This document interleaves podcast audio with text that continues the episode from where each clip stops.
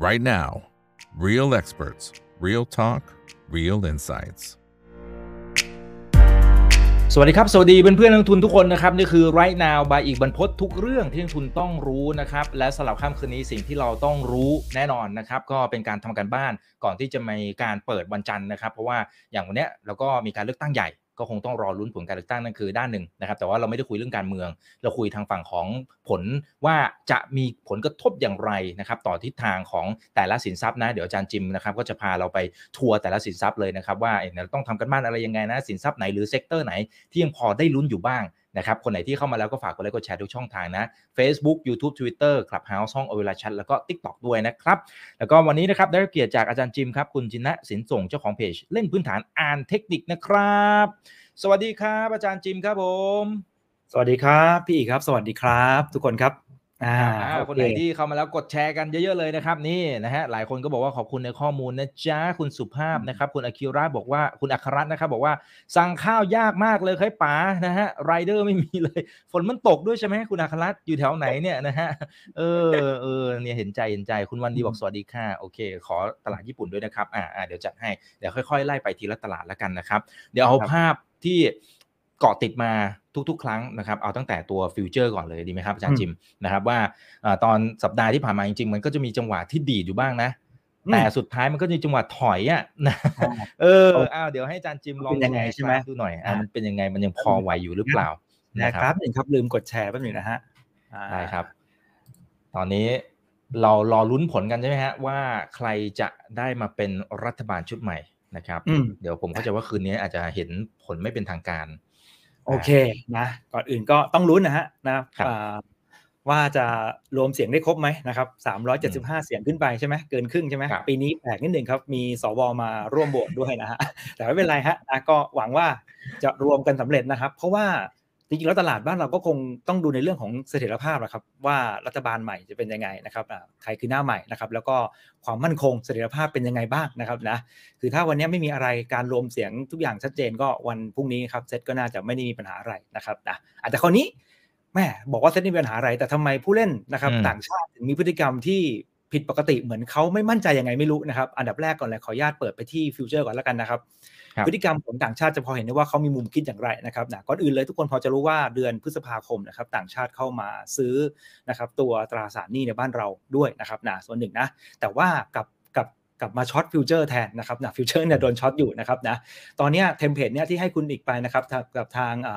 งทีมนะครับนะทางห้องไลน์ทางคุณอีกครับที่เป็นในเรื่องของการดูว่าต่างชาติสะสมลองกับช็อตนะครับข้างไหนมากกว่ากันนะครับก็ดูเส้นสีเหลืองเนี่ยมันชนด้านบนหรือชนด้านล่างนะครับซึ่งเทมเพลตเนี่ยแจกไว้น่าจะหลายเดือนแล้วนะครับตั้งแต่เราเจอกันแรกๆนะครับก็สังเกตว่ารอบล่าสุดนะครับต่างชาติเนี่ยสะสมช็อตมากกว่าร้องแต่วันที่18เมษายนนะครับหลังจากนั้นมา18เมษายนเนี่ยก็ล่วงมาเป็น100จุดเลยนะครับนะวันที่เขาเริ่มสะสมช็อตมากกว่าร้องนะครับตอนนี้นะครับส่วนห่างนะครับระหว่างฝั่งรองกับฝั่งช็อตครับคุณอีกครับต้องขึ้นต่างชาติต้องถือรองนะครับซื้อรองเพิ่มขึ้นนะครับอีก 35,000 คอนแทคนะครับเป็นอย่างน้อยครับถึงจะเริ่มเห็นว่าตอนนี้ในรอบ2สัปดาห์ครับต่างชาติมาถือรองมากกว่าช็อตละนะครับตอนนี้ตลาดก็จะวิ่งละนะครับนะตอนนี้รองเงื่อนไขนี้เหมือนเงินเข้ามาละมาพักรอในตราสารหนี้ละแต่ว่ายังไม่ยอมสวิตช์เข้ามาจะสวิตช์เข้ามาก็ดูฟิวเจอร์ก่อนนะครับถ้าเห็นต่างชาติเข้ามาซื้อฟิวเจอร์เกิน 35,000 ก็เตรียมตัวได้เลยนะครับตอนนี้นะตลาดจะวิ่งละนะครั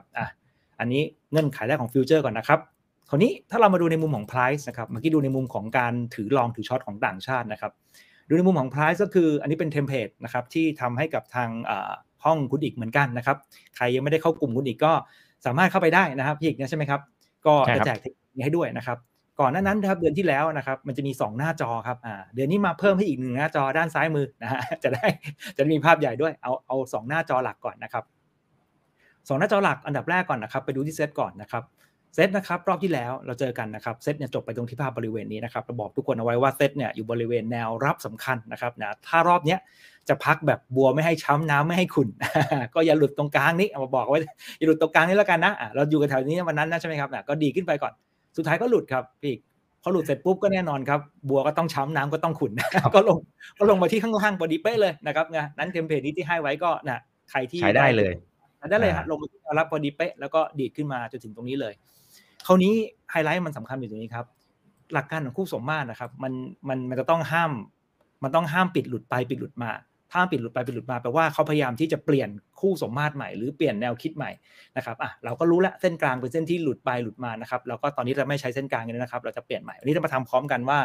แนวที่มีนัยยะในวันจันทร์เนี้ยควรจะเป็นยังไงถ้าเกิดสมมุติว่าฝ่ายรัฐบาลนะครับนะที่สามารถรวมเสียงกันได้เกินนะครับนะแป๊บนึงนะครับขออนุญาตนิดนึงอ่ะตัวเลขนี้นะครับจะต้องแผนของเรานะครับในวันจันทร์นี้นะครับสมมุติว่าคืนนี้ทุกอย่างเกินนะครับนะเกิน370เท่าไหร่นะ376เสียงขึ้นไปใช่ไหมครับนะ375 + 1ใช่ไหมครับนะเอาตรงนี้นะฮะทุกคนนะงั้นถ้าเกิดเกินปุ๊บนะทุกคนวันจันทร์เนี่ยนะฮะจะเกิดอะไรขึ้นครับวันจันทร์จะกระโดดเกิน1583เลยครับถ้าเห็นปิดสูงเกิน1583แสดงว่าใช่นะครับนะเขาถือว่ารัฐบาลเนี่ยมีเสถียรภาพนะครับจะวิ่งแรงคุณเห็นต่างชาติเข้ามาลองฟิวเจอร์นะครับแต่ถ้ายังไม่เกิน15ไม่ใช่ครับ1585นะครับถ้ายังไม่เกิน1585ระมัดระวังนะครับอาจจะเป็นการเด้งแล้วก็พักฐานลงมาก่อนนะครับดูอย่างนี้แล้วกันนะอาจจะมีดีดบ้างแหละนะครับเพราะว่าเลือกตั้งเสร็จอาจจะมีดีดบ้างแต่ดูครับแนวนะครับแนวที่มีนัยยะอยู่ที่1585นะครับในฝั่งของเซตนะครับจำไว้ตัวเลขนี้ให้ดีนะคุณนี้โดดเกินแสดงว่าใช่ชัดทุกอย่างมีเสถียรภาพถ้าโดดไม่เกินใจเย็นครับต่างชาติจะไม่พร้อมนะครับสำหรับตัวเซตนะส่วนแนวรับที่เดิมครับก็โซนแนวรับคู่สมมาตรที่บริเวณ 1,500 ต้นๆนะครับแนวรับจะอยู่ที่เดิมตรงนี้ไม่ได้เปลี่ยนแปลงอะไรนะเซตนะครับอันนี้คือแผนเซตนะต่อไปครับแผนฟิวเจอร์นะครับฟิวเจอร์ก็จะล้อๆกันแต่เพียงแต่ว่าฟิวเจอร์อาจจะไม่ลงหนักเท่ากับเซตนะครับเพราะอาจจะมีเดลต้านะครับพี่ใหญ่เราอยู่ด้วยนะครับแต่ลงไม่เยอะเท่าไหร่เซตลงเยอะกว่านะเซตก็จะฟิวเจอร์ก็จะเหมือนกันนะครับนะก็หลุดลงมาแล้วกระชากกลับงั้นตรงกลางนี่จะเอาออกนะครับผมก็ขออนุญาต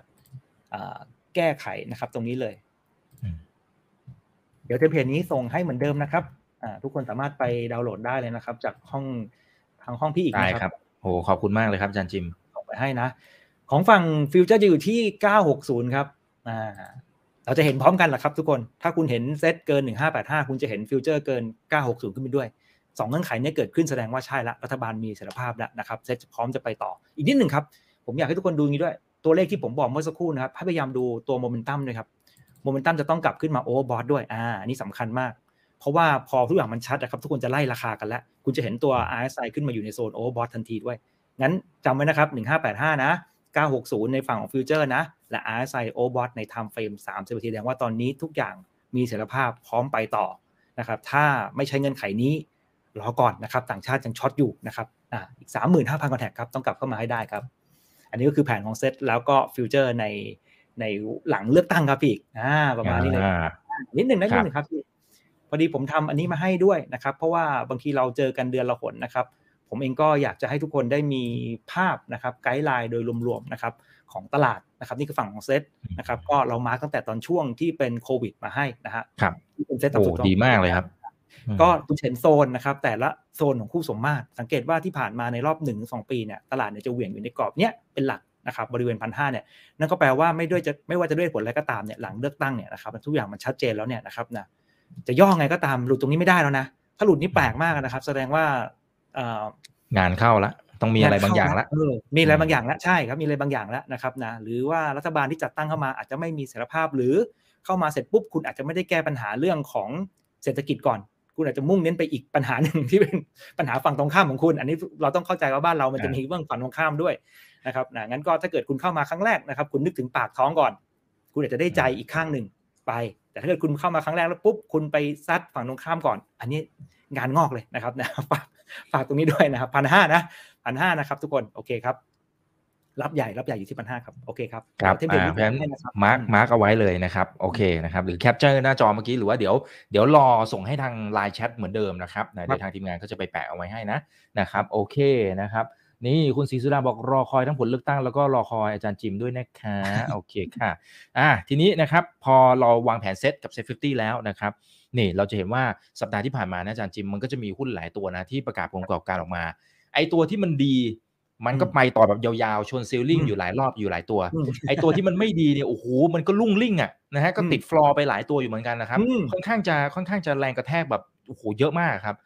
ถ้ามันเจอลักษณะแบบนี้ผมไม่แน่ใจว่ามันยกตัวอย่างแบบเป็นชื่อหุ้นอะไรอย่างนี้มันอาจารย์จิมมันได้ไหมหรือเราเอาเป็นหลักการก็ได้ถ้าสมมติไม่สะดวกนะเป็นหลักการก็ได้ว่าสมมติว่าเจอ เจอลักษณะแบบนี้เนี่ยสมมติชนซิลลิ่งปั๊บเนี่ยนะครับหุ้นลักษณะแบบนี้เราจะยังไงตัดสินใจว่าเฮ้ยเราจะเอาต่อไหมนะครับหรือคนที่ไม่มีของต้องตัดสินใจยังไงเพราะพื้นฐานมันอาจจะดีจริงๆแล้วก็ได้มันอาจจะเพิ่งขึ้นก็ได้มันคือต้องมีหลักการในการดูยังไงเอาฝั่งซิลลิ่งก่อนโอเคได้อันดับแรกก่อนเลยนะครับก็ต้องบอกก่อนว่าตอนนี้ตลาดบ้านเราเนี่ยลักษณะของการเคลื่อนที่มันจะเป็นแบบ K shape ชัดเจนนะครับก็คือว่าคนไหนขึ้นก็ไปคนไหนลงก็ลงนะครับนะมันจะไม่เหมือนสมัยก่อนนะครับงั้นดูให้ดีนะครับก็เรื่องของ fundamental จะเป็นหลักนะครับหลักการของผมก็ง่ายๆนะครับจริงๆวันศุกร์ที่ผ่านมามันจะมีตัวซีลิงที่ดังๆอยู่ทุกคนจะพอเห็นภาพชัดแหละนานๆจะได้เห็นหุ้นซีลิงก็คือขาหมาดพูดกันชัดเจนไปเลยก็ได้นะครับขาหมาดเนี่ยซีลิงไปเมื่อวันศุกร์นะครับคราวนี้อันดับแรกก่อนนะครับเราเจอหุ้นซีลิงนะครับดูก่อนว่าfundamental support หรือเปล่าขั้นต้นก่อนเลยนะครับดู fundamental support ไหมก็ไม่ยากเลยนะครับใน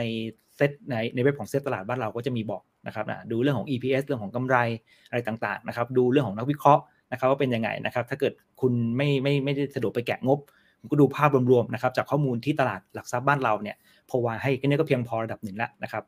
บคราวนี้พอเรารู้ว่า fundamental ใช่หรือไม่ใช่นะครับถ้าลงลึกได้ถึงขั้นว่าเขาทำธุรกิจอะไรนะครับนะแล้วมันมีการเชนไหมนะครับอันนั้นก็เป็นส่วนองค์ประกอบถ้าสามารถทำได้นะครับนะแต่ผมเนี่ยเบื้องต้นนะครับผมจะดูก่อนเลยนะครับว่าฟันดัมเบลท์ใช่ไหมดับสองผมจะดูว่าการเบรกขึ้นมารอบนี้ครับเป็นต้นทางหรือเปล่านะครับนะถ้ากราฟก่อนหน้านะครับนะเป็นลักษณะของราคาที่ดิ่งลงมาเรื่อยๆนะครับหรือ RSI oversold ใน time frame day เนี่ยเราถือว่ามันช่วงจังหวะพักฐานหรือพักตัวเนี่ย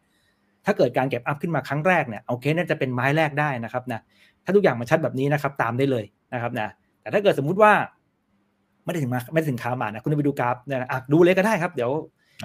ดูเป็นอันนี้เป็นกรณีศึกษาเป็นกรณีศึกษานะครับเพื่อนๆนะครับไม่ได้เป็นการชี้นำแต่อย่างไรนะครับอันนี้เราจะได้ศึกษาไว้เพราะว่าเดี๋ยวมันก็มีอีกตัวถัดไปพอมันมีอีกเราจะได้ใช้หลักการเหล่านี้นะครับที่อาจารย์จิมกำลังจะเล่าให้เราฟังเนี่ยนะครับวิเคราะห์ให้เราฟังเนี่ยจะได้เอาไปใช้ต่อนะครับโอเคก็เลยจริงๆขาหมาดผมรู้จักตัวนี้อยู่แล้วเพราะว่าเพิ่งจะไลฟ์ไปกับทาง E Finance Thai ไป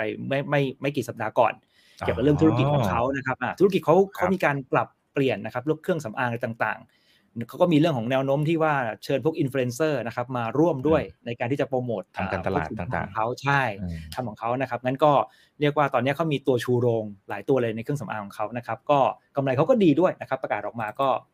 ็สอดคล้องกันไปนะครับแต่คราวนี้เนี่ยต้องบอกก่อนว่าถามว่าคามาดเนี่ยต้องบอกก่อนว่าเป็นหุ้นที่ใช่ไหมคำตอบคือใช่แต่ว่าราคาตรงนี้ใช่หรือเปล่าอันนี้ต้องเป็นคำถามที่สองนะคำถามถัดไปก็คือว่าณราคาตรงนี้ใช่หรือยังนะครับใช่หรือเปล่านะครับนะก็ต้องบอกก่อนเลยว่าอย่างเนี้ยอย่างเคสคามาดอย่างเนี้ยแก็บอัพขึ้นมาอย่างเงี้ยนะครับนะผมเช็คเลยครับว่าก่อนหน้ามันเป็นโซนของการพักฐานลงมาก่อนไหมอย่างเงี้ยคามาดไม่ใช่คามาดเนี่ยเป็นช่วงจังหวะที่เขาค่อยๆขึ้นมาแล้วเขาขึ้นมาตั้งนานแล้วมาปิดเขาขึ้นมาสักพักแล้วเขามาแก็บอัพอย่างนี้นะครับถ้าอย่างนี้ถ้าไม่มีของนะครับรอ ถ้าไม่มีของนะถ้าไม่มีของก็คือรอแต่ถามว่าจริงๆถ้าเกิดคนเป็นขาเทคนิคอลเนี่ยถามว่าคามาเนี่ยควรจะเป็นเกณฑ์ซื้อมาตั้งนานแล้วเกณฑ์ในการเข้าซื้อนะมันจะไม่ใช่ราคาตรงนี้หรอกยกเว้นแต่ว่าก่อนหน้าเป็นพักฐานคือไหลลงมาเรื่อยๆแล้ววันนี้เป็นวันแรกที่แก็บอัพขึ้นมาเนี่ยจะเป็นเดย์วันที่สายเทคนิคอลจะเข้ากันวันนั้นนะครับนะแต่ต้องบอกก่อนว่าณตอนนี้ถ้าเป็นผมนะครับผมก็จะรอแล้วเพราะว่าไม่ใช่ละหุ้นตัวนี้ใช่นะฟังก่อนนะครับหุ้นตัวนี้เป็นหุ้นที่ใช่นะครับแต่ราคาณตรงนี้ไม่ใช่นะครับเพราะว่าเขาขึ้นมาสักพักหนึ่งแล้วถ้าเราดูเวฟตัวนี้ก็อาจจะเป็นเวฟ3ยืดหรืออาจจะเป็นเวฟ5แล้วก็ได้นะครับนะเราก็ต้องเช็คละไม่ใช่ต้นทางละนะครับประมาณนี้นี่คือหลักในการดูว่าถ้าเป็นแก็ปอัพก็ดูว่า fundamental support ไหม2ต้นทางหรือเปล่าแค่นั้นเองครับครับแต่ถ้าสมมติว่าคนที่มีของอยู่แล้ววิเคราะห์กันมาแล้วซื้อมาตั้งแต่แรกอาจจะไม่ตั้งแต่แรกก็ได้อาจจะเป็นกลางทางหรือก็ตามแต่เอาเป็นว่าได้กำไรอ่ะนะครับไอ้คนลักษณะนี้จะปล่อยของเนี่ยเราควรจะต้องมีหลักคิดอย่างไรนะครับโอเคที่ขายทำกำไรหลักการในการปล่อยของผมก็จะง่ายๆหน่อยนะครับนะกำไร 10% ผมก็จะแบ่งขายออกมาก่อนนะครับนะ 10% แรกของกำไรที่ได้มาเนี่ยของกำไรของหุ้นตัวนี้นะผมก็แบ่งขายออกมาก่อน 30% ของหุ้นตัวนั้นนะครับนะพอเหลือก็จะปล่อยรันเทนแล้วก็จะดูว่าหลุดโลในรอบ20 วันหรือเปล่านะครับนะถ้าหลุดโลแล้ว10 วันผมก็จะปล่อยออกทั้งหมดนะครับแล้วก็รอเข้าซื้อใหม่นะครับอันนี้ก็แต่ละคนจะมีการเทลลิ่งกันเหมือนกั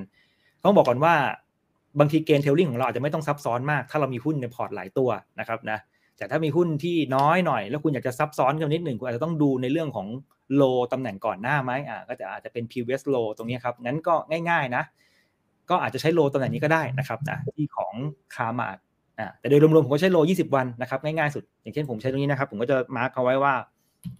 LLV นะครับเป็น LLV ก็คือโลในรอบ20 แท่งราคานะครับสมมุติถ้าเรามีของอยู่นะฮะ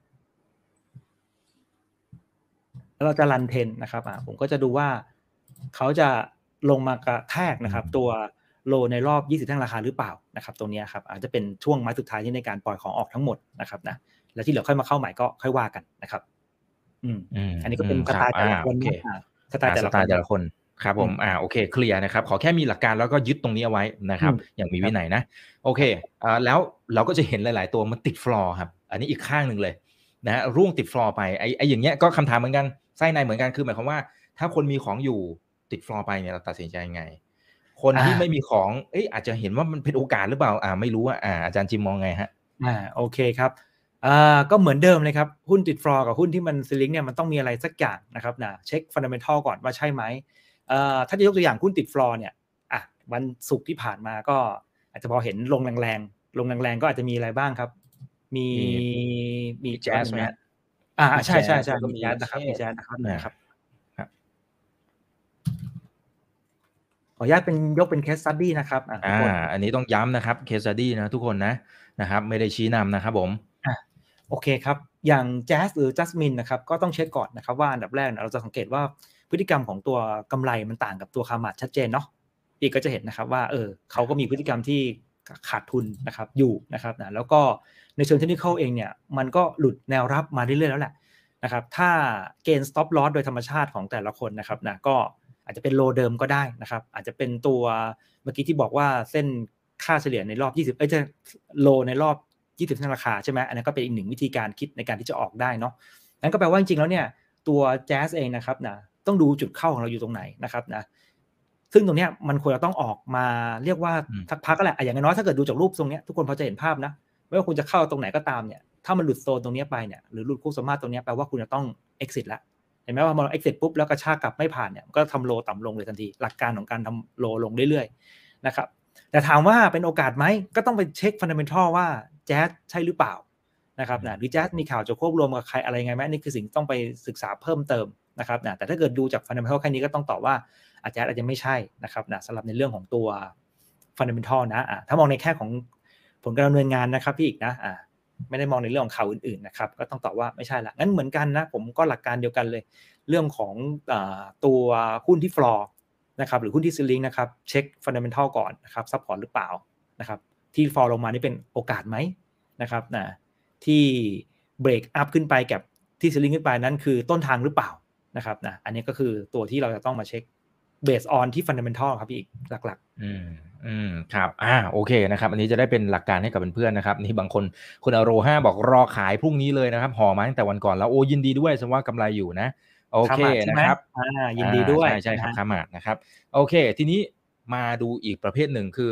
แต่มันอาจจะหลักการเหมือนกันใช่ไหมคือหมายว่าตัวที่อาจจะร่วงหนักแต่ไม่ถึงขั้นติดฟลอร์นะครับเช่นกลุ่มถ้าเป็นอาทิตย์ที่แล้วก็จะมีกลุ่มโรงพยาบาลนะครับแล้วก็กลุ่มอิเล็กทรอนิกส์บางตัวเช่นอันนี้เป็นเคสสตั๊ดดี้นะครับบางกอกเชนนะครับหรือว่า KCE ที่มันถูกทิ้งดิ่งลงมาเลยนะครับเพราะว่าประกาศผลประกอบการออกมาปั๊บมันออกมาอาจจะไม่ได้สวยงามเท่าไหร่นะครับมันก็สะท้อนมาที่ตัวราคาที่มีแรงขายออกมาพอสมควรเลยทีเดียวนะครับบางกอกเชนก็คือ BCH เนาะพี่นะครับโอเค BCH นะครับก็ประกาศผลการดำเนินงานมาไตรมาส1ยังไม่เห็นนี่นะอาจจะแบบยังไม่ได้ยังสอบทานไม่เสร็จแต่ว่ากำไรเท่าไหร่นะครับพี่พอทราบไหมแต่ไม่ดีผมเช็คไปให้ใช่ครับไม่ดีเลยครับโอเคก็พอดีไตรมาสหนึ่งคราวที่แล้วครับทำไว้ซะสูงเชียนะครับนะอาจจะมีเรื่องของตัวนี้เขาได้เรื่องของภาครัฐด้วยไหมเกี่ยวกับเรื่องของโควิดใช่ไหมได้ด้วยใช่ไหมครับนะนั้นก็กำไรอาจจะสูงเมื่อไปหน่อยในปี2020ติดลบไป 87% นะครับเทียบกับไตรมาสก่อนหน้าแต่ว่ากำไรอยู่ใช่ไหมแต่กำไรลดลงใช่ไหมกำไร254ล้านครับกำไร254ล้านแต่ว่าลดลง 87% เมื่อเทียบกับปี65นะครับปี2022นะแต่ถ้าเกิดเราดูเทียบกับไตรมาส4ก็เป็นกำไรในเรทเดียวกันนะครับใช่ไหมเพียงแต่ว่าไตรมาส1ปี65ทำได้สูงเทียวเท่านั้นเองใช่ไหมครับใช่ครับใช่ครับโอเคนะครับก็หลักๆนะฮะก็เราดูนะครับตัวนี้ในกลุ่มโรงพยาบาลทุกคนก็รู้อยู่แล้วนะครับนะคือถ้าดูถ้าไม่มั่นใจเรื่อง fundamental นะครับนะก็ดูเรื่อง technical นะครับก็พอจะรู้ว่าแนวรับสำคัญเนี่ยมันจะอยู่ที่บริเวณสักตั้งหนึ่งนะครับ 17.7 นะครับถึง 18.4 นะครับซึ่งตรงนี้แหละนะครับคือถ้าวันจันทร์จะดีดก็ดีดตรงนี้เลยนะครับนะ คือถ้าวันจันทร์จะดีดมันจะไม่ลงต่อทางนี้ละเพราะว่ามันที่บริเวณแนวรับแล้วคุณนิกนะครับตรงนี้นะนั้นโซนนี้จะเป็นโซนแนวรับสำคัญหรือถ้าใครตีคู่สมมาตรไม่เป็นก็อาจจะใช้ยึดโลเดิมก็ได้นะครับเพราะหลักการของไซเคิลของหุ้นเนี่ยเวลาที่มันทำยกโลยกไฮสูงขึ้นเนี่ยมันก็จะไม่ทำโลต่ำลงถ้ามันไม่ได้คุณภาพแย่ขนาดนั้นงั้นก็คุณสามารถจะใช้โลเดิมนะตรงนี้ก็ได้ถ้าเกิดสมมุติว่าเราไม่สามารถจะตีพวกคู่สมมาตรต่างๆได้ก็ยึดโลก่อนหน้าได้เหมือนกันบริเวณนี้นะครับนะก็อยู่ที่เท่าไหร่ล่ะจะอยู่แถวๆบริเวณสัก17บาทกลมๆโดยประมาณนี้ครับเท่าที่ครับ16.80 นะฮะตรงนี้ครับครับ1.80 โอเคครับได้ครับอันนี้เป็นหลักการนะครับเพื่อนๆก็เอาไปลองประยุกต์ใช้ดูนะครับทีนี้ไปดูสินทรัพย์อื่นกันบ้างอาจารย์จิมนี่เผลอแป๊บเดียวนี้เราคุยกันประมาณ20กว่านาทีแล้วนะครับคุณอมพรสวัสดีค่ะนะฮะราคากลับไปก่อนโควิดไหมคะคุณศรีสุดาโอเคยังไม่ถึงนะครับเดี๋ยวต้องรอดูจริงๆมันมีบางจังหวะที่ไปถึงแล้วนะครับแต่ตอนนี้เริ่มย่อทีนี้ไปดูสินทรัพย์อื่นดูทองคำหน่อยเป็นต้องเช็คหน่อยต้องเช็คหน่อยพระเอกของเรานะฮะทองคำต้องบอกก่อนว่าสวยงาม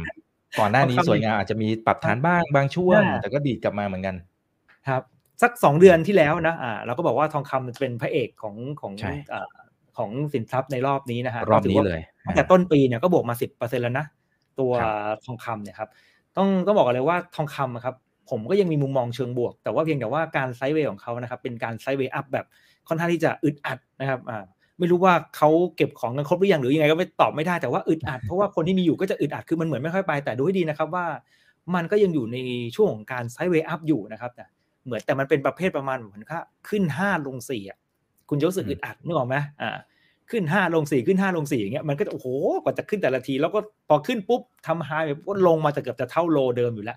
นะครับแต่ถ้าเกิดเหตุการณ์อย่างเงี้ยครับให้ยึดนะครับให้ยึดแนวรับสำคัญเอาไว้นะครับนะถ้าไม่หลุดเนี่ยไม่มีปัญหาอะไรมันจะขึ้น5ลง4ขึ้นอะไรก็ช่างของมันไปซึ่งแนวรับหลักของตัวทางเฟรมเดย์ทองคำนะครับจะอยู่ที่1940จดไว้เลยนะครับ1940ถึง1960เป็นแนวรับหลักเลยตรงนี้นะฮะเส้นฟ้าๆหนาๆตรงเนี้ยครับนะ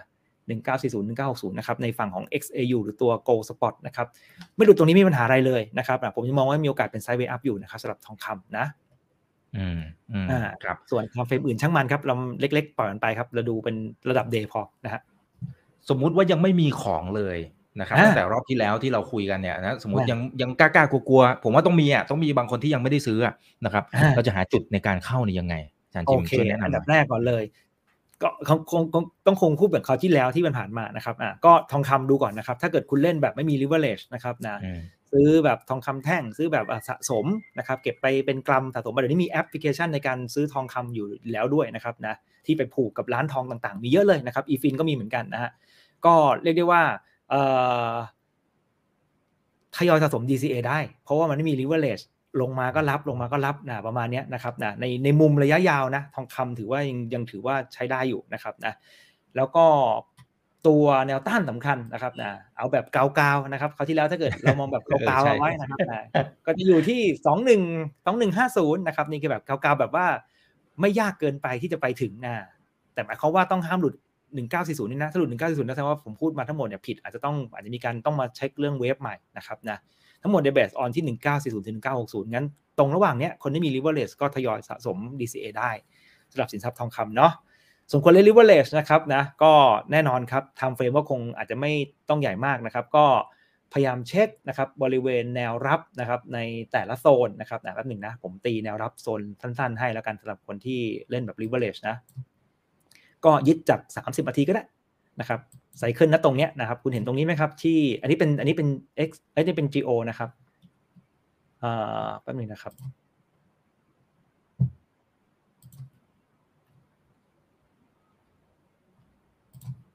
ตรงนี้เห็นไหมครับตรงนี้นะประมาณสัก1990โดยประมาณนะครับแล้วก็อีกอันหนึ่งกรอบด้านบนก็จะอยู่กรอบตรงนี้นะฮะคราวนี้พอคุณได้กรอบคุณอาจจะสร้างคู่สมมาตรได้นะครับแบบผมนะฮะคุณก็ตีตรงนี้ไปนะครับโอเคไหมครับว่าสังเกตไหมครับว่าแนวรับแนวต้านนะครับของ GO เนี่ยฮะตรงนี้เนาะนี่นะครับในภาพของ30นาทีนะคุณจะหาโซนได้ละคนที่เล่นแบบ leverage นะครับก็โซนแนวรับก็อยู่ที่1990นะครับถึง2005นะครับตรงนี้แนวต้านก็อยู่ที่2050นะครับถึง2065นะครับกรอบนี้มีความกว้างเท่ากันเนาะคุณก็จะตีตรง retestment มาตรงกลางได้คุณก็จะแบ่งโซนของราคาแป๊บนึงนะครับตรงนี้วางแผนนะเวลาวางแผนนะครับ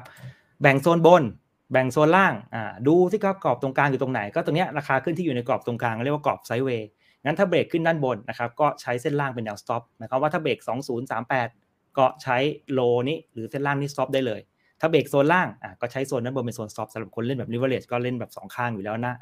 แต่โดยรวมๆนะครับก็ผมยังคงไบแอดฝั่งรองหรือฝั่งขึ้นอยู่ในภาพใหญ่นะครับสำหรับแผน GO ควรจะเล่นแบบสั้นๆตามกรอบนี้เลยครับครับโอเคครับขอบคุณครับเดี๋ยวขอดูท่านนี้ครับบิตคอยอันนี้พลาดไม่ได้ก็จะถูกถามทุกครั้งนะครับบิตคอยนะบิตคอยตอนนี้ไหลเป็นโจ๊กนะฮะทำอย่างไรดีโอเคบิตคอยนะครับบิตคอยนะครับบิตคอยก็ต้องชาร์ตนี้นะฮะบิตคอยครับต้องบอกกันเลยนะฮะว่าตัวไซเคิลของเขาเนี่ยครับนะก่อนหน้านั้นที่เคยทำโลไปต่ำสุดที่ประมาณสัก 1,500 ตัวที่ก็ 15,000 กว่าๆเนี่ยแล้วขึ้นมาประมาณสัก25,000 นะครับแล้วก็พักฐานลงมาสังเกตดูรอบของ RSI นะโอโซโอบอสโอโซอย่างนี้นะครับเราถือว่าจบไซเคิลนี้ไปละแสดงว่าตอนนี้เข้าสู่ไซเคิลใหม่นะครับเหมือนยกโลยกไฮนะครับนะแสดงว่าเราจะยึดโลเนี้ยเป็นฐานสำคัญการจะพักตัวลงมาใดๆนะครับห้ามหลุดฐานตรงนี้เด็ดขาดทุกกรณีไม่งั้น Bitcoin นี่หัวทิ่มหนักเลยนะครับงั้นคุณพอจะรู้แล้วครับว่าแนวรับหลักอ่ะของเขาอยู่ประมาณสัก 19,500 นะแต่ตัวมันไม่ได้หมายความว่าจุดเนี้ยหมายถึงว่าห้ามหลุดนะแต่ระหว่างทางที่มีการพักตัวลงมาเนี่ยผมก็มองว่าไม่ควรจะพักตัวหลุดโซนเส้นกรอบสีเหลืองเนี่ยครับเพราะว่าถ้าหลุดโซนเนี้ย RSI มันจะโอเวอร์โซมันจะลงลึกเกินไปงั้นแนวรับของตัว Bitcoin เนี่ยผมมองว่าจะอยู่ที่ประมาณสัก 24,000 ถึง 26,700 ตรงนี้แหละนะครับโซนเนี้ยนะครับที่มองว่าจะไม่หลุดในรอบนี้นะครับนะถ้าหลุดจะเหนื่อยหน่อยนะครับนี่ก็คือ Bitcoin นะครับ 24,000 นะครับถึง 26,700 ครับครับคุณโตโต้นะครับบอกว่าถ้ารอบนี้ไม่หลุดตามที่อาจารย์จิมบอกนะครับมีโอกาสขึ้นรอบใหม่และใหญ่กว่าเดิมไหมโอ้โหนี่ใช้สโลแกนเลยขึ้นรอบใหม่และใหญ่กว่าเดิมก็หลักๆนะครับ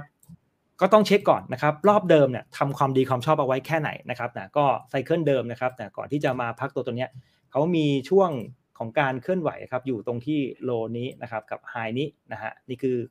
ความสามารถเดิมนะครับนะงั้นถ้าเรายกนะครับนะเอาพูดง่ายก็เหมือนเด็กนะฮะเหมือนทำเกรดนะฮะคุณเคยทำเกรดเอาไว้ได้ขนาดนี้รอบเนี้ยอย่างน้อยๆก็เท่าเกรดเท่าเดิมซึ่งมันก็เท่าเดิมจริงนะจริงๆเยอะกว่าเดิมด้วยเห็นไหมครับว่าเกรดรอบใหม่เนี่ยเยอะกว่ารอบที่แล้วอีกนะคือความสูงรอบเนี้ยทำได้ดีกว่าเดิมแสดงว่าดีขึ้นถ้าดีขึ้นแปลว่าอะไรครับก็ไม่ควรจะแย่ลงก็คือห้ามหลุดโลเดิมตรงนี้นั่นเองงั้นก็ถ้าผมมองนะครับถ้ารอบนี้พักตัวจบก็แป๊บหนึ่งนะครับขอเช็คเวฟก่อน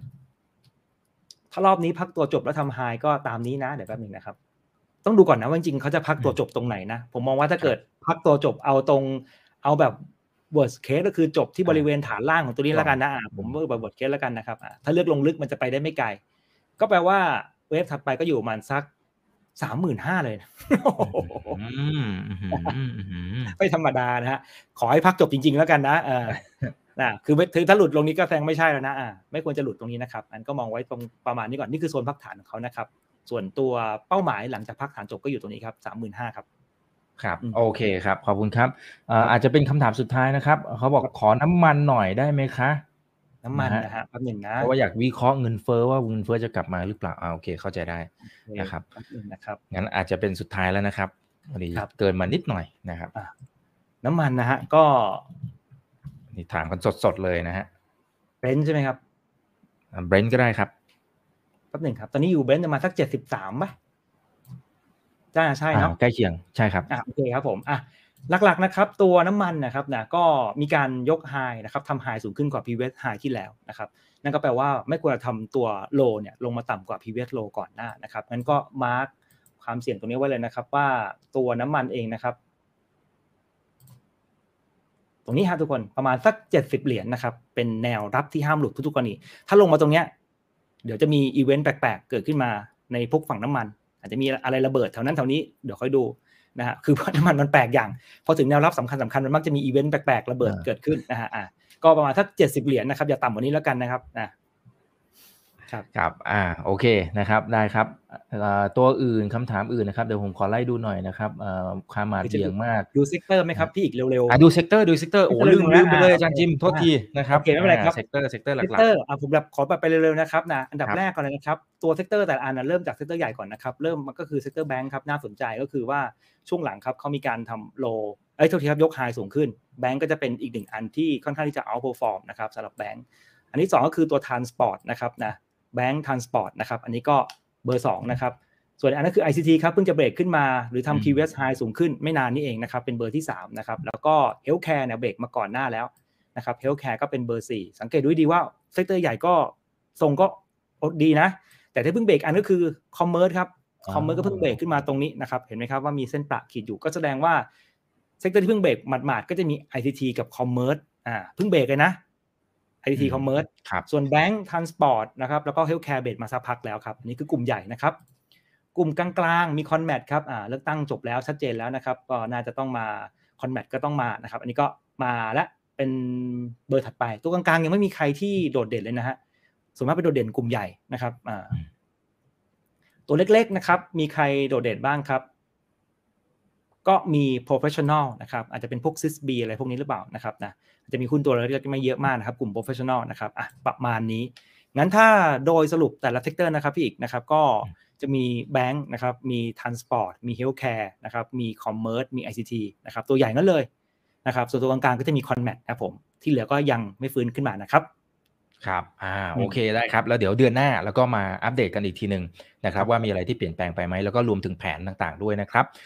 มีบางคนบอกว่าพี่ๆชอบเล่นหวยเอาไม่เกี่ยวละหวยไม่เกี่ยวละเราไม่เน้นหวยนะครับโอเคนะครับยังไงฝากเพื่อนที่อยู่กันตอนนี้ 1,000 ท่านนะครับกดไลค์กดแชร์ทุกช่องทางนะครับแล้วเดี๋ยวคืนนี้เราก็มาลุ้นกันนะครับว่าใครจะจัดตั้งรัฐบาลอะไรยังไงนะเพราะมันก็มีผลกระทบต่อทั้งเศรษฐกิจแล้วก็เรื่องการลงทุนของพวกเราด้วยนะครับวันนี้ขอบคุณมากครับอาจารย์จิมนะครับสวัสดีครับ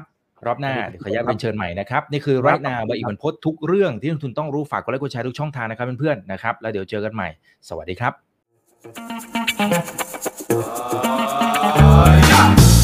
ถ้าชื่นชอบคอนเทนต์แบบนี้อย่าลืมกดติดตามช่องทางอื่นๆด้วยนะครับไม่ว่าจะเป็น Facebook YouTube LINE Official Instagram และ Twitter จะได้ไม่พลาดการวิเคราะห์และมุมมองเศรษฐกิจและการลงทุนดีๆแบบนี้ครับอย่าลืมนะครับว่าเริ่มต้นวันนี้ดีที่สุดขอให้ทุกท่านโชคดีและมีอิสรภาพในการใช้ชีวิตผมอีกบรรพต ธนาเพิ่มสุขครับ